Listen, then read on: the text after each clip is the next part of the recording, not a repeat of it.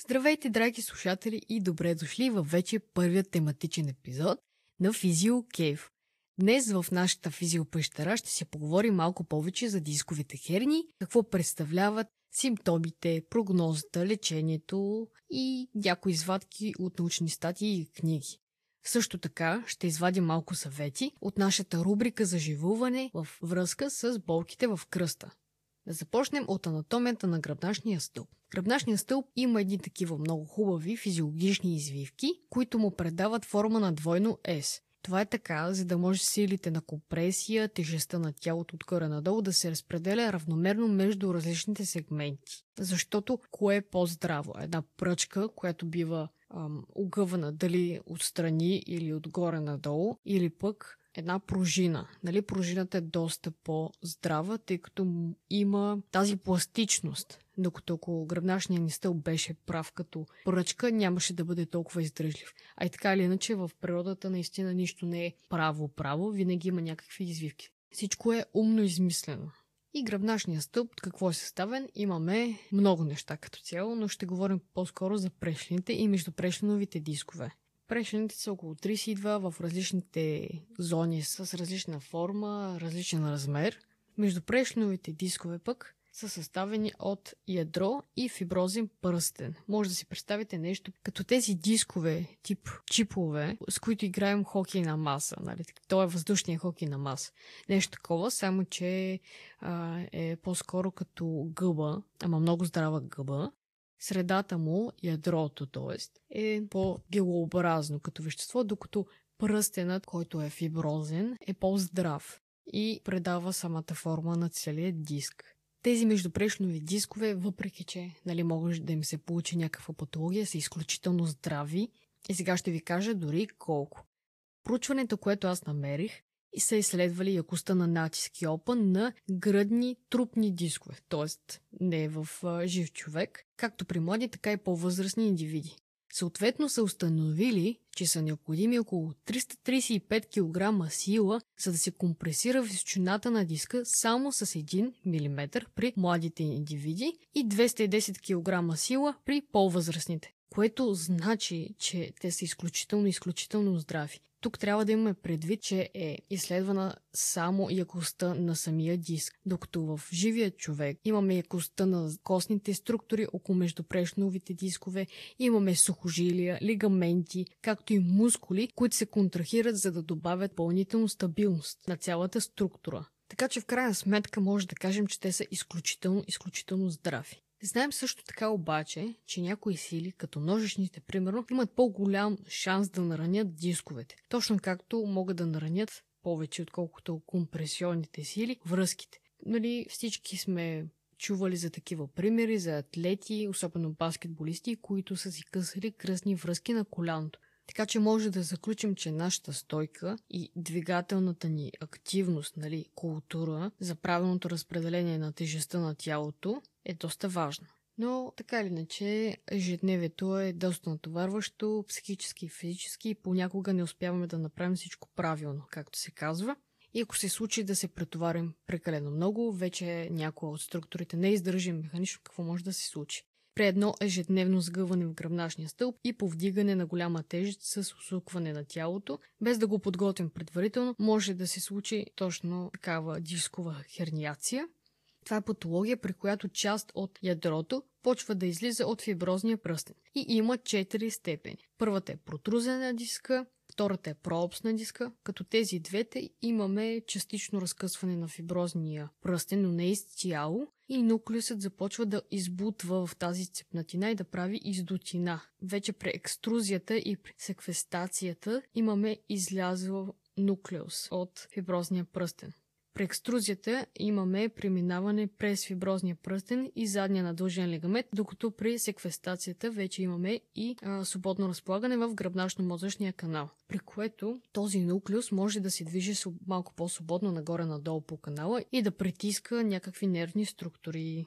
Това обаче не означава, че това ядро може като желе да се плокне от опаковката си. Не, той все още е здраво закрепен за съответното си място Просто една част от него може по-свободно да се движи в пространството. Но в това пространство имаме още много други структури и те могат да бъдат притиснати. Докато в повечето случаи нямаме последната степен на херниация на диска, нямаме притискане на нещо и реално дори да имаме диагноза дискова херния, независимо коя степен е, ако нямаме притискане на някаква структура, то няма да имаме и симптоматика, съответно. Това може да се каже, че нашата диагноза, нашата болка и функционалност не може да бъде огледален образ на нашото ямара или рентгенография и при притискане на нервни структури може да имаме примерно такава времена или продължителна болка във врат, гръб. Може да имаме спазъм на мускулатурата около гръбнака. Това се случва главно поради желанието на тялото да предпази мястото тъй като знае, че е по-податливо на увреда, защото от него се изисква повече, отколкото може да даде като механична здравина, то прави спазъм на съответното място.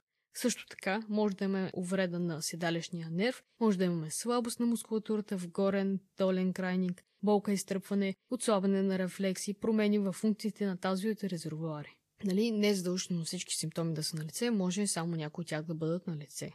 И често тези дискови херниации се случват на такива ключови места, където имаме преминаване от по-подвижен сегмент към по-неподвижен или обратно. И затова те са по-често локализирани в кръста, нали? на ниво EO5-S1. По принцип болката, получена при дисковата херния, изглежда, че се появява внезапно, но реално тя е резултат от един такъв постоянен процес на увреждане. По-рядко нали, може да се срещне причина която да бъде катастрофа, някакъв инцидент или нещо друго, но като цяло по-скоро е поради хронично травмиране.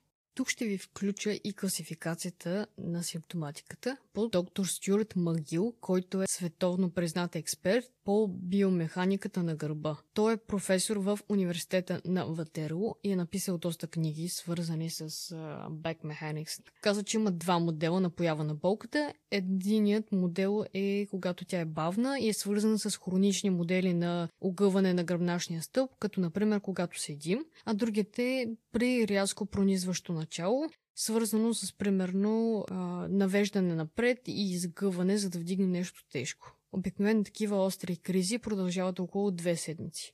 Като цяло, преди години, диагноза дискова херния са казвали на пациентите, о, при теб е много зле, а, да знаеш, никога няма да се оправиш, твоята прогноза е инвалидна количка, за щастие обаче това не е вярно. Има доста проучвания, които го доказват.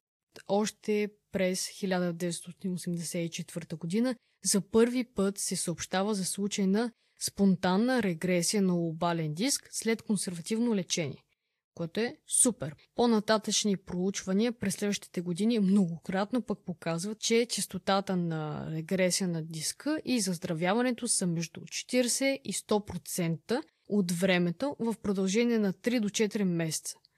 Това е информация, която по принцип не се пише в нашите учебници като студенти, а също така не знам доколко лекарите са наясни с нея. Би трябвало да са. Имаме и също така един по-систематичен преглед от доста по-скоро, който показва способността на междупредишните дискове да се лекуват при различните степени. Примерно при секвестрация на диска, скоростта на спонтанната регресия е 96%, при екструзия на диска е 70%, при останалите две изпъквания е 41 и 13% съответно което значи, че може да настъпи спонтанна регресия на дисковата херния и може напълно да се излекува след консервативното лечение може да установим, че при по-голямата увреда скоростта за възстановяване е доста по-бърза и е доста по-вероятно да се излекува напълно. Или може да стигнем до една такава теория, че колкото по-голямо е нараняването, примерно, то съответно толкова по-застрашаващо е за тялото и съответно е по-голям отговорът за излекуване. Но какво ни казва всичко това?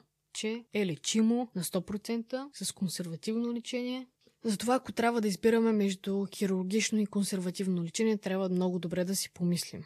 Аз съм проучила и извадил още линкове, които ще бъдат поснати в Facebook, в Instagram, след това на информацията, която в момента говоря, откъде съм я взела. И се казва, според много от научните изследвания, според всички реално научни изследвания, които аз прочетох, че при оперативното лечение и консервативното лечение в дълъг период от време след съответното лечение, реално процента на успеваемост няма разлика И се казва, че при хирургичното лечение тези пациенти е, в първите там 3 месеца или какво беше, веднага след операцията имат по-бързо подобрение на симптоматиката в сравнение с тези пациенти, които се лекуват консервативно.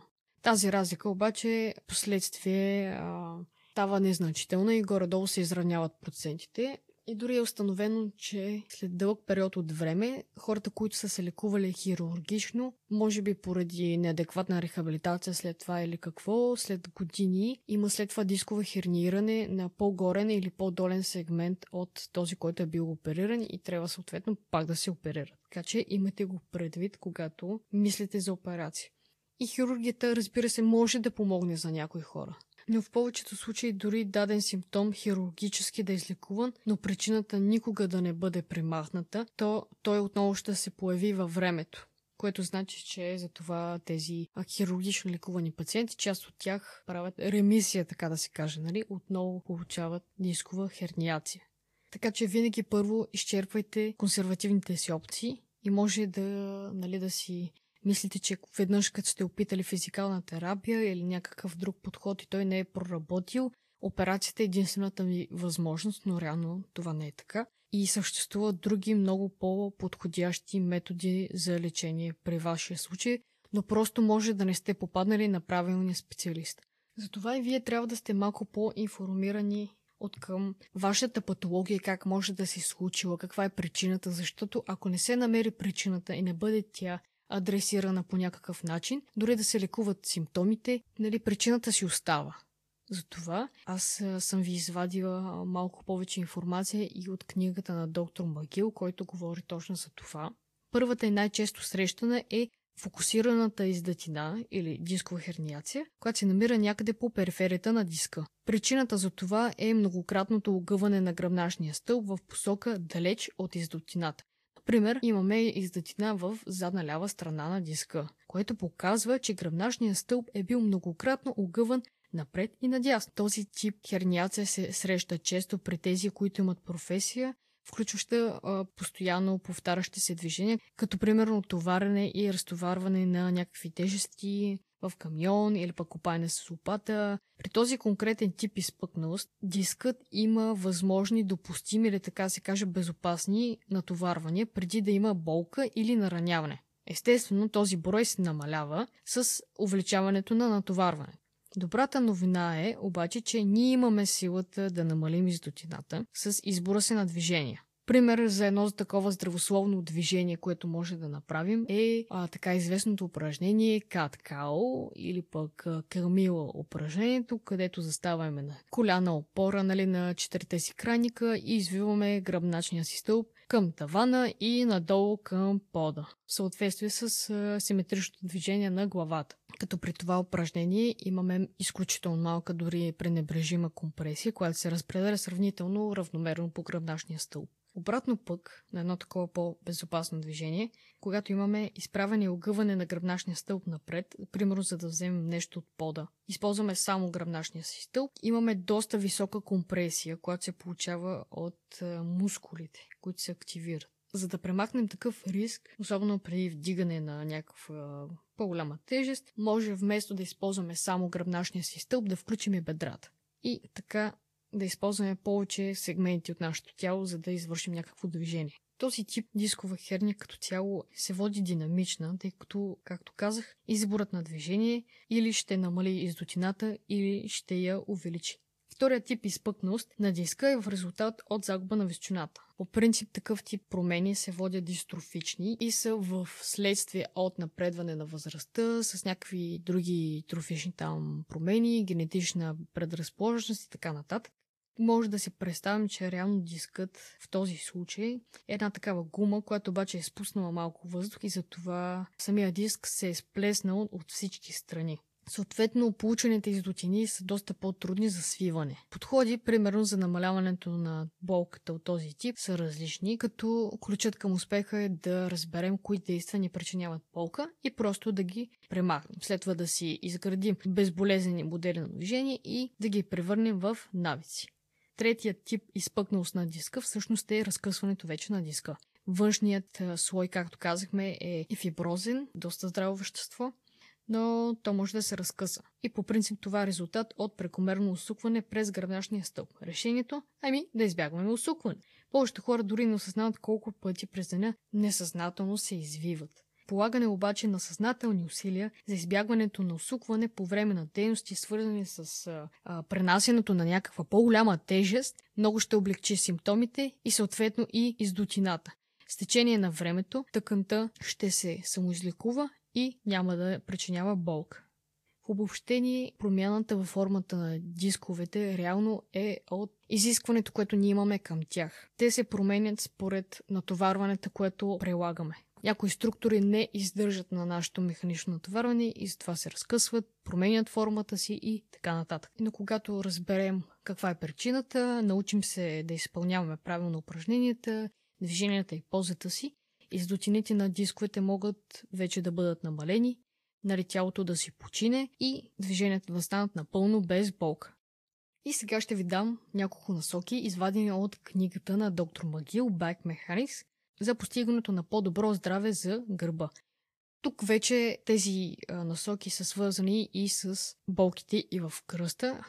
Като цяло, какво казва той? Първата насока е да се посветим на практикуване на здравословни дейности на гърба ни всеки ден.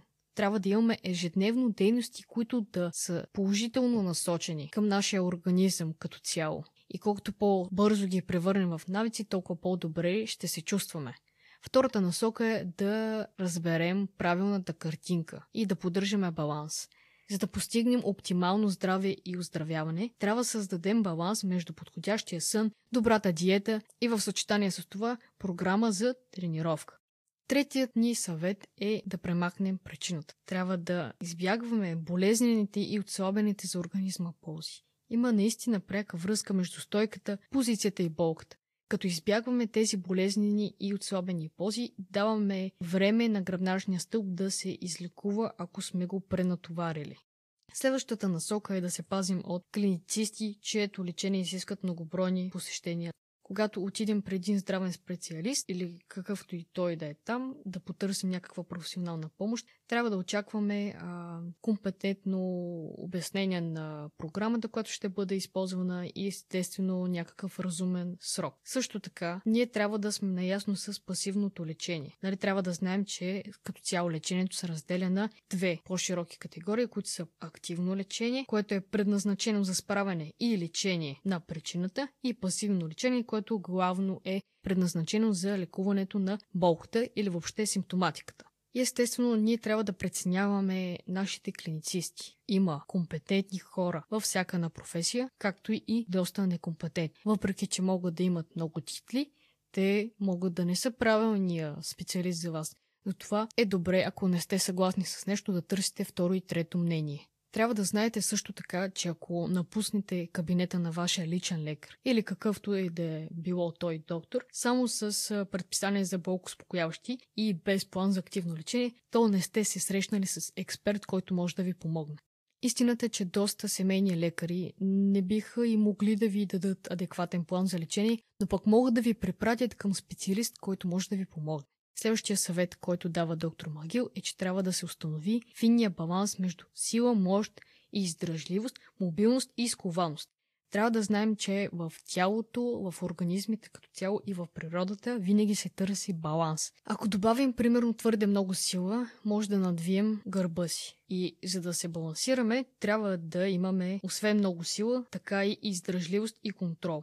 Издържливостта ни позволява да поддържаме перфектните модели на движение, докато се изморяваме повторение след повторение. Нараняването по принцип се получава, когато вече се изгуби тази добра форма на движение, което причинява допълнително стрес и болка. Движенията за опазването на гръбначния стълб по принцип изискват твърдост, която е координирана с центрирано движение на бедрата и раменете. Т.е. трябва да имаме една такава симбиоза между всичките компоненти на нашето тяло. И трябва да знаем, че нашето лечение не може да бъде вместено в някаква общо приета рамка, защото всеки пациент е индивидуален. Затова няма само един терапевтичен план за всички. И налага се вашия терапевт да влезе дълбоко във вашият проблем, във, вашите навици, във вашата история на заболяването за да може да ви изгради адекватна индивидуализирана програма, която да има оптимален успех. И като цяло стратегията за, за оздравяването на гърба трябва да включва няколко стъпки, като първата е да се определи правилна функционална диагноза, втората е да се премахне причината, третата стъпка е да се избере подходяща рехабилитационна стратегия и четвъртата е да се засили и разшири двигателната култура на пациента, като се избягва болка. Нали? Трябва да бъдем функционални. И трябва да знаем, че успехът винаги се постига чрез постоянство. Трябва да имаме наистина продължително лечение с преоценка през определен период на времето, за да може да бъде адекватно адаптирана програмата. И така да се каже, апдейтната. И сега, за да направим още едно обобщение за съветите за болката в кръста и въобще в гърба, трябва да знаем, че първо трябва да премахнем причината за болката, и да намерим полза, която да не е болезнена, независимо дали ще е в легнало, седнало или изправено положение, за да може да даваме на тялото си почине. След това трябва да разработим модели на ползи и движение, които да позволяват а, нали, нашето ежедневно функциониране без да си причиняваме болка. Трябва да се намерят основни упражнения нали, за стабилизирането на торса, ядрото, за а, гръбначния стълб, така че а, да се движим както искаме по време на ежедневните ми дейности. Трябва също така да се разработим план за ходене, да мобилизираме също така бедрата естествено вече да приложим избраните от нас ежедневни упражнения, които са базирани на модели на движение, като бутане, дърпане, носене и така нататък, нали? Тоест да се имитира реална дейност и естествено да правим здравословен избор за нас, за гръбначния стълб, когато се занимаваме с някаква дейност. И естествено мога да ви дам пример за позиция, която по принцип успокоява болките в кръст.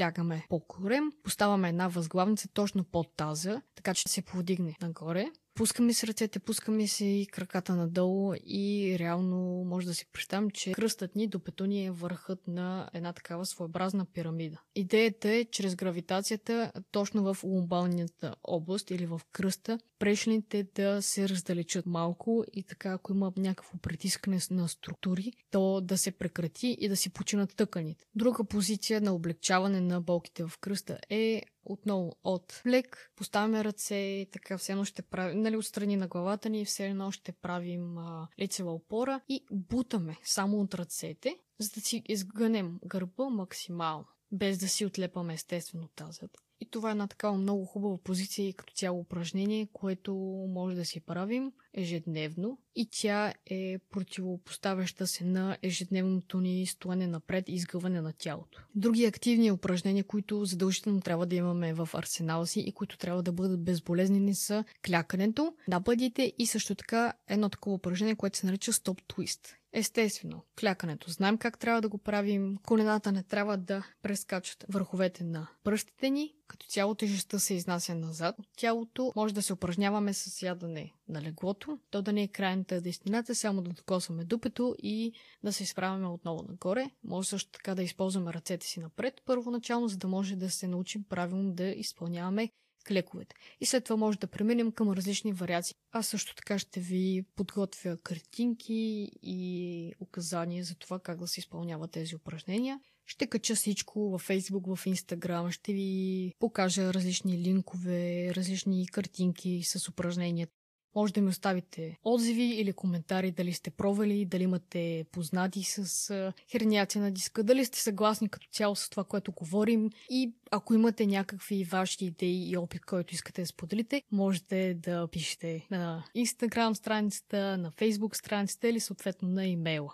И сега да завършим с изненадата за днешния епизод, която съм ви подготвила. Не знам дали сте чували за ARS или Animal Rescue Sofia, която е такава доброволческа компания, свързана с приотяване на различни животинки, тяхната грижа и социализация. И в техния приют-ферма имат изключително много кученца, които вие като доброволци може да разхождате всеки ден. Естествено, може да се свържете с тях в Facebook, а, с телефона през а, интернет сайта им и като цяло има и организирани общи разходки събота и неделя, които започват около 10.30-11 сутринта и се организират от а, старши доброволците. Нали, какво ще ви е нужно, като цяло подходящи дрехи, обувки, усмивка, отворено сърце, лакомство за нашите четири краки приятели и естествено може да сте подготвени за много любов и усмивки.